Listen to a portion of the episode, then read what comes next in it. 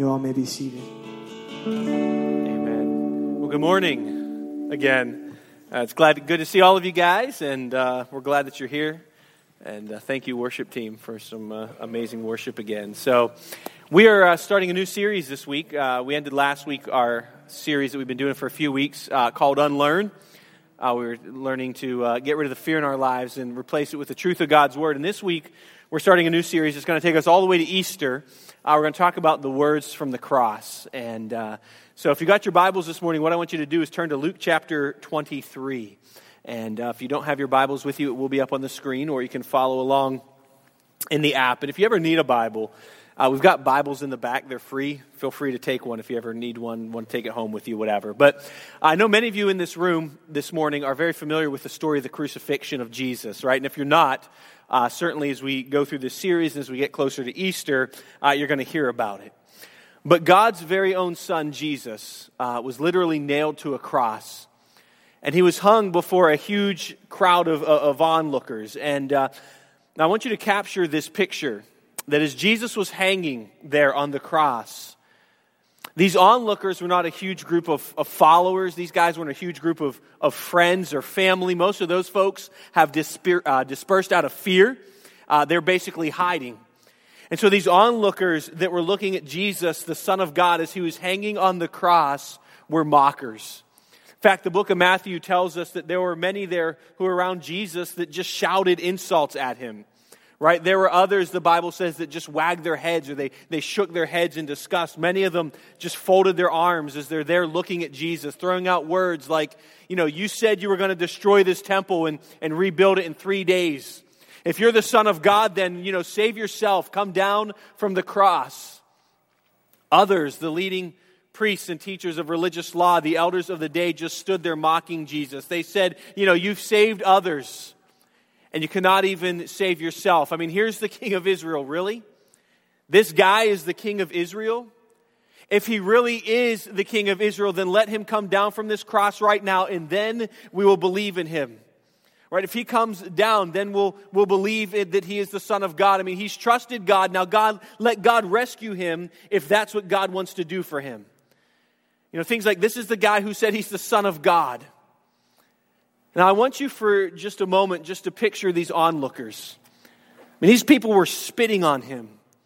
They're hurling insults at him. They're folding their arms in disgust. The Bible also tells us that when Jesus was hung on the cross there, he was not alone. There were two other men with Jesus, one on one side and one on the other. They were two thieves. Matthew tells us that they mocked Jesus as well. And as they hung on the cross with Jesus, they heard Jesus pray for the forgiveness of those who were responsible for his beating. He was praying for the forgiveness of those who were responsible for this crucifixion moment and who ultimately were going to be responsible for his death. Jesus' very first words on the cross were, Father, forgive these folks.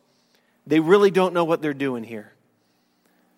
Both of these men, as they looked at Jesus, they could see this plate that would have been nailed on top of the cross right above him, right where Jesus was being hung. And on that, Pilate had put, you know, this is the King of the Jews.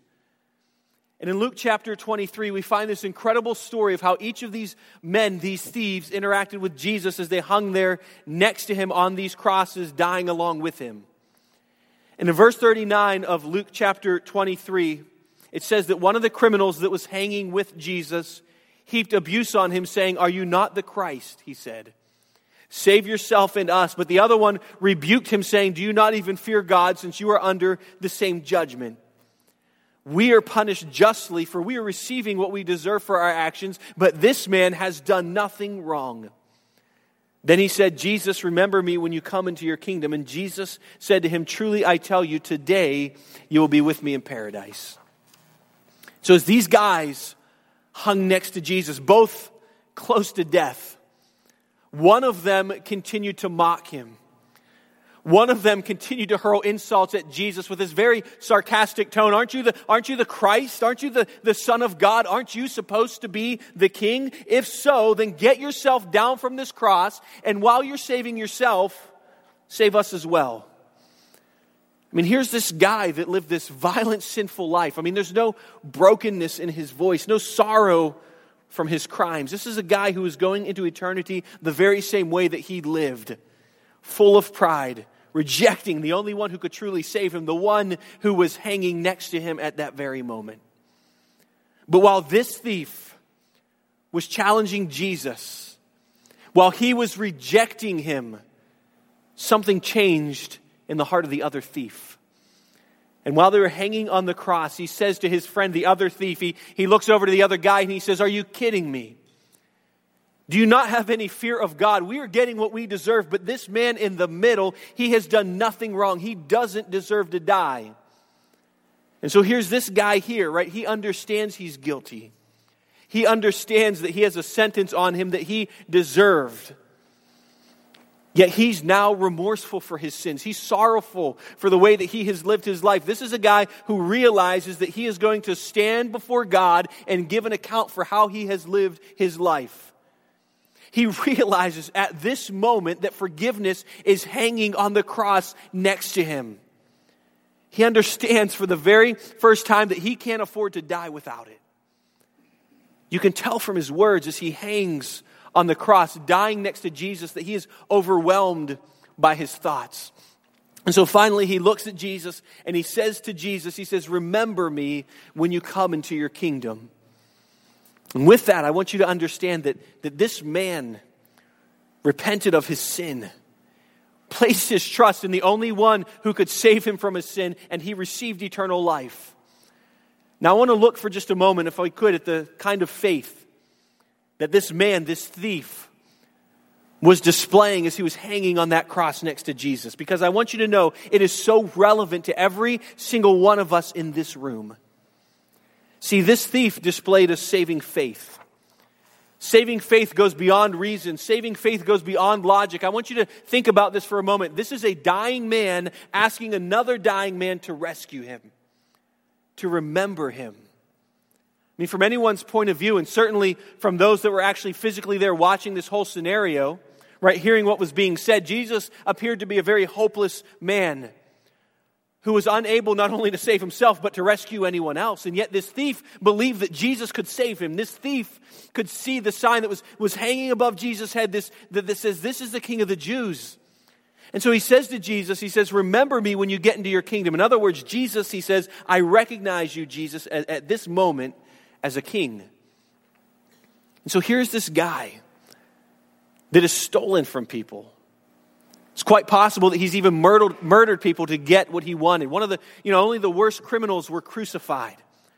Crucifixion was reserved for the worst of the worst, and yet here is this guy who has the audacity to ask the man in the middle, because he believes he is the Son of God, to save him and to remember him when he comes into his future kingdom. And so this guy throws reason out the window. Look, logic no longer matters because by faith at this very moment, this thief recognizes that Jesus is the Son of God and he confesses Jesus to be his Savior and he asks Jesus to do something for him that he knows ultimately he could never do on his own, and that's to save him. And it's the same faith. It's the same faith that every one of us in this room needs to be willing to approach Jesus with for our very own salvation. However, I want you to see something else as well, and that is that this thief also displayed a courageous faith. Right? This is a guy who's being hung on a cross. He's dying in front of a crowd of people, and he's publicly confessing Jesus as his Lord and Savior. Everyone else around at this moment is mocking Jesus. They're denying Jesus including his friend, the other thief, right? And he's hanging in front of a crowd and he's recognizing Jesus as the Son of God and he's asking Jesus for salvation. I mean, this guy shows amazing courage. He doesn't care what anyone else is thinking about him at this moment, right? Everyone else, they, they can hear this conversation, but he realizes at this very moment, this moment that is in front of him, that death is at his doorstep that eternity is in the balance. And so he asked Jesus to save him. And I love Jesus' response to this courageous act of faith. Jesus says, Today you'll be with me in paradise. From the cross, hours before he breathed his last breath, Jesus gave this man the most amazing, undeserved gift that anyone could ever receive, and that's salvation. And so, for the rest of this morning, I want to talk about what this means. I want to unpack what Jesus just offered this man. I want to, to give you this morning the truth about salvation. And first of all, we need to understand this that salvation is a free gift from God. See, these words, this story, is just a reminder that there is nothing that we can do, absolutely nothing, nothing that we can do to earn salvation from God. Ephesians chapter 2 verse 8 and 9 says for it is by grace you have been saved through faith. And this is not from yourselves, it is the gift of God, not by works, so that no one can boast. In other words, look, salvation is a free gift. Forgiveness is a free gift. It is a free gift that God gives us when we place our faith and our trust alone in Jesus Christ as the one who came into this world to die on our behalf for our sins and to offer us salvation and eternal life. The, the Apostle Paul here in Ephesians 2 reminds us that this is something that we cannot earn by being good. Right? We cannot earn this by being good people. We cannot earn this by doing good things. We cannot earn this by following enough rules. I run into people all the time, and I'm sure you do too, that they've just gotten their mind that if I'm a good person, if I just do enough good things, then somehow or another it will be enough. Listen, it will never be enough, ever. It's all about what Jesus has done. I don't care how many rules you follow. Without salvation, you end up in the same place as this thief over here who rejected Jesus. Nothing outside of Jesus will work. Instead, the only way that we can truly be forgiven of sin, the only way that we can truly receive eternal life in heaven is by receiving freely, by grace, through trusting in Jesus Christ alone to be our Savior. You see, that's what sets Christianity apart from every other religion in the world. The Bible teaches that we had no way or no one to get to where God was. And so God sent His very own Son to make a way. And we receive salvation by believing that, by putting our faith and trust in Jesus Christ alone. And this is what the thief did at the very last moments of his life. I mean, think about this guy for just a moment. Right? He wasted his life. He has lived for his own pleasure. He's pursued his own pursuits. It's been all about him. We actually don't, you know, we don't meet this guy until this moment in Scripture. We don't know where this guy came from. We really have no idea of, of the extent of his crimes. We don't know what kind of family he grew up in, what town he was from. We know none of that. And so we also know that he's not going to be able to do anything good with his life moving forward, right? I mean, this man is dying on a cross. He can't get down. He can't get down off that cross to make up for all the bad that he has done, and yet Jesus offers salvation to him anyways. Why? Because Jesus offers salvation to all who believe. See, this thief at this very moment simply had faith that Jesus was the Son of God who came into the world to save people from their sins and offer eternal life. And because of that faith in Jesus, Jesus gave him the free gift of salvation, no strings attached. And if you're here this morning and you believe that for some reason or another you have to be good enough, or you have to be moral enough for God to give you salvation. Listen, it's time for you to stop believing that lie. Maybe you're here this morning and you would say that you know Jesus Christ is your Lord and Savior. And you can look back at this point in your life where you've made that decision to repent of your sin and to put your faith and trust in Jesus Christ alone for salvation. But you're struggling with the mistakes of your past. You're still struggling with the idea that God truly loves you and accepts you fully in spite of all of the things that you have done. Here's what you need to rest in this morning for those of you who know Christ. If there's nothing else you take home with you this morning, take this is that you need to find rest in God's love for you. You need to find rest in God's acceptance for you and his forgiveness of your sin. Look, it's not dependent on, on you. It's not dependent on anything you've done. It's all made possible because of what Jesus did for you. Your salvation is not based on, on, on you or what you have done. It's based on what Jesus has done on your behalf. And you need to embrace this morning the fact that there is nothing, there is absolutely nothing you can do to have God love you more or love you less than He does at this very moment. Look, reading your Bible more, praying more, going to church more, giving more, serving more, it's all great stuff, but it's not going to gain you more of God's acceptance for you. He already accepts you fully. It's not going to get Him to love you more. Look, you cannot be loved any more right now by God than you are at this very moment. And so it's time to let go of that self imposed guilt. It's time to let go of the condemnation that you have put yourself under, and it's time to rest in what Christ has done on your behalf if you're a child of God this morning. Second thing is that Jesus is willing and ready to save lost people. Right? Jesus is willing and ready to save lost people. See, on the day that Jesus died, you have to understand that, I mean, he was beaten, he was, he was flogged, he was uh, whipped. I mean, flesh was just torn from his body. A crown of thorns went through his head. Spikes were driven through his wrists and his feet. In fact, Isaiah chapter 52, verse 14, prophesied years and years before that by the time Jesus got to the cross, he was so disfigured that he did not even look human anymore. We can't even imagine the pain that Jesus endured even by the time he went to the cross. Even by that time, I mean, he was already close to death by that time before he even made it to the cross. I mean, Jesus at this moment had every reason as he hung there on the cross to be focused on himself, just trying to get through all the stuff he was going through. But that's not what he's doing here, right? We see Jesus focusing his attention on this one man. He's already looked out the, uh, at the crowd of mockers and said, Father, forgive them, for they don't even know what they're doing right now. And now he looks at this one man. His attention is focused on this one man who is in desperately in need of salvation, desperately in need of hope, desperately in need of forgiveness. I mean, this is a guy who is desperately lost. And I love how this story shows that Jesus is always willing and ready to save lost people. Luke 9:10 says that the whole reason Jesus came was to seek and to save the lost.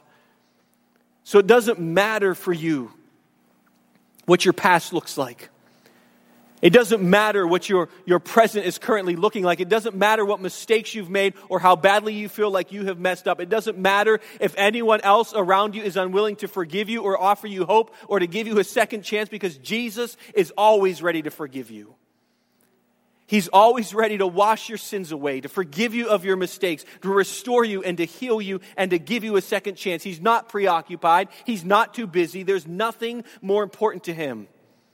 There's nothing that can stand in the way of Jesus extending to you at this very moment grace and forgiveness if you are willing to trust in Him alone as the only one who could accomplish those things on your behalf. And listen, if Jesus can forgive a murderer at the very last moments of his life, he can save you this morning. Erwin Lutzer says the thief's forgiveness reminds us that there's more grace in God's heart than sin in our past. You say, man, that's really good. Can you say that again so I can write it down? And I sure will. The thief's forgiveness reminds us that there's more grace in God's heart than sin in our past. And for, for those of you that already know Jesus, listen, nothing should stand in the way of us taking the good news of Jesus to all of those around us who need him right? If Jesus was never too busy for lost people, even as he is suffering, even as he is dying on the cross, there's no reason for us to ever be too busy to take Jesus to lost people, to engage people. It doesn't matter who they are, it doesn't matter what they've done, it doesn't matter where they're from, where they live. It's our job as believers in Jesus Christ to take Jesus to people. The third thing, our eternity in heaven is secure in salvation. Go back to Luke chapter 22, verse 33 for just a moment and think about what Jesus says to this thief, right? He says, Today you will be with me in paradise. Now, I know there are a lot of religions that teach that death leads us to a place called purgatory. Right? It's kind of like this, this holding pattern where a person can go and have to endure some kind of temporary punishment to be cleansed of sin, or somebody's got to do some things, or pay some things, or do enough good works so they can actually go to heaven. There's others that believe that when we die, we fall into this state of sleep, and then we all of a sudden we wake up at the second coming of Christ. I want you to notice that Jesus doesn't say to this man, one day you're going to get to paradise. But first you got to spend a little time, you know, paying some punishment in purgatory. He doesn't say that at the end. Instead, Jesus told him on this very day, you will be with me in paradise. And he doesn't say to him, listen, if you're gonna, you're gonna have to go into this deep state of sleep for, for some time and then I'll see you in a few thousand years. That's not what Jesus said. He says you're secure. He says nothing more needs to be done. And I love this. He doesn't just say that today you will be in paradise. What he says is you will be with me in paradise. He says you're gonna be with me. And those two little words are so important. And here's why. Because the whole point of heaven is to be with Jesus, right? The whole point of heaven is to be with Jesus. I mean, when I think of, of heaven, I love the whole idea of no sickness, no, no more dying, no more pain, no more cancer. I mean, the perks are amazing, right? You think about the, the mansions and the streets of gold and the, the lion getting along with the lambs and people actually liking each other. I mean, it's really an amazing thing. But you know, at the end of the day, I'm looking forward to seeing Jesus. Right? I've been hearing about him all of my life. I've been singing about him all of my life from my earliest memories. I just want to look at his face and I want to thank him because he has done something for me that I could never do on my own. 2 Corinthians 5 8 says, We are confident then and would prefer to be away from the body and at home with the Lord. See, salvation makes heaven secure, and because of that, I don't have to worry. I don't have to wonder. Because of salvation, I'm in.